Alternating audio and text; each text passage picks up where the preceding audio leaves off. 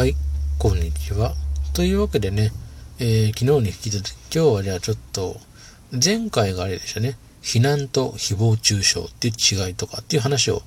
まあ、しましたね。聞いた方はね、いらっしゃるみたいになありがとうございます。まあ別に僕特段ね、なんか、むちゃくちゃ喋りが上手いわけでもないし、まあふと思って、そういうニュースとか見ると、なんかそうだなっていう意見をただただね、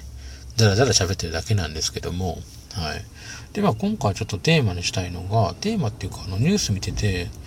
まあ、毎回僕ニュースしか見て、見て、まあニュース見てること多いんで、その中で記事になったんですけど、あの、森吉郎、えー、大会組織運営委員会の会長さんですね、が、女性の多い会議は話が長いっていうふうに言ったっていうのがニュースになってたんですよね。多分見た方たくさんいると思いますけど、まあ、詳しいニュース記事の内容はもう各自、多分 Yahoo ニュースなり、山陽新聞、山陽の朝日とかや、まあニュースアプリで見えると思うので、詳しい内容を見てくださいね。はい。というわけでもあったんですけど、まあそれについてなんですけど、まあ僕なりに思ったことですよ、あくまで。うーん、これがどういう意図で言ったのかっていうのがわからなくて、そこを書いてないんですよ、どのニュースアプリ見ても。うん。本来であれば、何々があってこういう発言をしたっていうふうに書くはずなのに、そこがないので、つまりどういう意図で言ったのかがわからない。別に僕本人を擁護するつもりはないので、一切ないので、その前提でまあ話をしてるんですけど、つまりこの人は何があってこれを言ったのかっていうところが、ニュースアプリはじめ、どの記事見ても書いてないんですよね。なんかポイントはこうこうこうであって、なんかもう、その人この人めちゃくちゃ悪い人間なんですよっていう書き方にしかなってなくて、それだと、あの、中立性がないんですよね。マスコミっていうのは情報を出すってことは、その隔たりなく、ちゃんと、こういう人はこういう感じになって、この時の発言としてこういうのがあったって分かりやすく書いてればいいんですけど、書いてないので、誰も、つまりどういうこっちゃっていう話で、どういうことって話になってるんですよね。はい。まあ僕もね、その人って、まあ森吉の会長に関してはあんまりね、まず、もうそうか、総理大臣の時代すらも知らないので、何したか人も知りませんよ。わからないし、まあ、それはいいんですけど、で、組織委員会になってもなんかね、はちゃめちゃなことをすげえ言ってるじいちゃんだなっていう印象です、僕は。まあ、年齢もおじいちゃんですからね。なんかはちゃめちゃなこと言ってるなっていう、なんか自分のね、なんか、なんだろう、ツイッターのコメント見ても、なんか自分の功績のためだけに金を無駄遣いする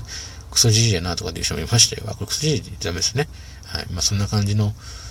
書いてる人も中にはいました。はい。コメントからね、引用しましたけど。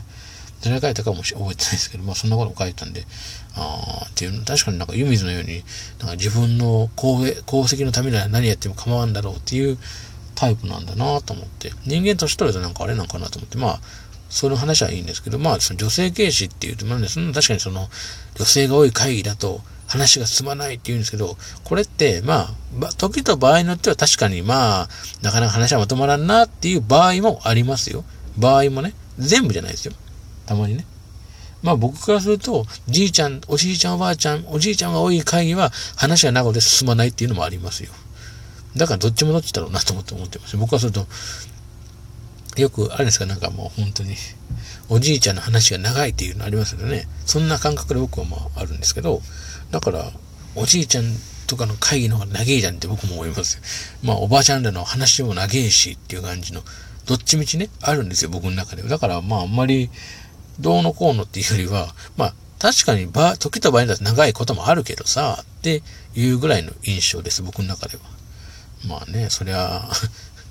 まあ、話が長いなって思う時はありますけど、それは男性だと女性だと特に関係なく長いんだろうなって僕は思ってます。はい。長い時はね。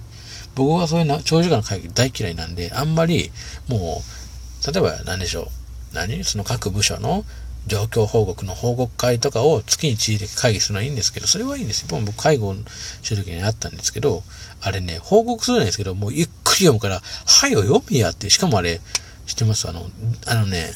何が嫌って、休みだろうと関係なく来いって話なんですよ。あの、普通、休みの日、例えばそれ、例えばそれがですよ。今後の運営としてこういうことやっていきますよとかって話す会っていうのは事前に分かってればちゃんと行くとかあるんですけど、ただその報告をただただ聞くだけで、なんかその、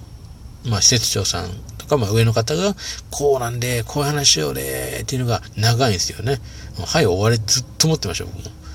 もうそれも嫌でしたよね。別に会議に出ることが悪いんじゃなく、あることが悪いんじゃなくて、会議の内容ですよね、本当そんな、もうわけのわからん、もう、その話はええけって、もうええわって思うようなのが、だけど、まあ、社会人ですから我慢して聞くしかないんですけど、もう面白くない話を、だって、昔の私はこういうのがあったりしてなとかっていう、例えばそれが、地域の福祉に関するとかって話なら、あ、ちゃんと聞いとこうあ、これが今ってこうなったんだなってのはあるけど、ただその人の昔のね、周辺話しても、うん、聞いてもしょうがないじゃん。それ別に会議じゃ関係ないじゃんっていう、まあ、内心突っ込んでました。ずっと突っ込めてましたよ。そっちは関係ないよねっていうような感覚で聞いてましたけど、まあそういうのがあったりしたんですよね。まあそういうのがありました。まあ、これは無駄話なんですけどね、僕の言ってることもね。はい、まあ何が言いたいかって、まあ、僕の中でままとめとしては、まあ男性女性だろうと、まあ年を言ってからの話はすっげえ長い。あの会議とか話し合いすると、なかなか決まらない。逆に言うと女性の方がたまに、どちらかというと女性の方がスパッと決めてる印象はあります。男性の方がだらだら長いなっていうのが僕の印象です。はい。っていうのが言いたかっただけです。はい。というわけで、まあ、また、お話ししていこうかなと思いますので、よかったらお越しください。ではまた。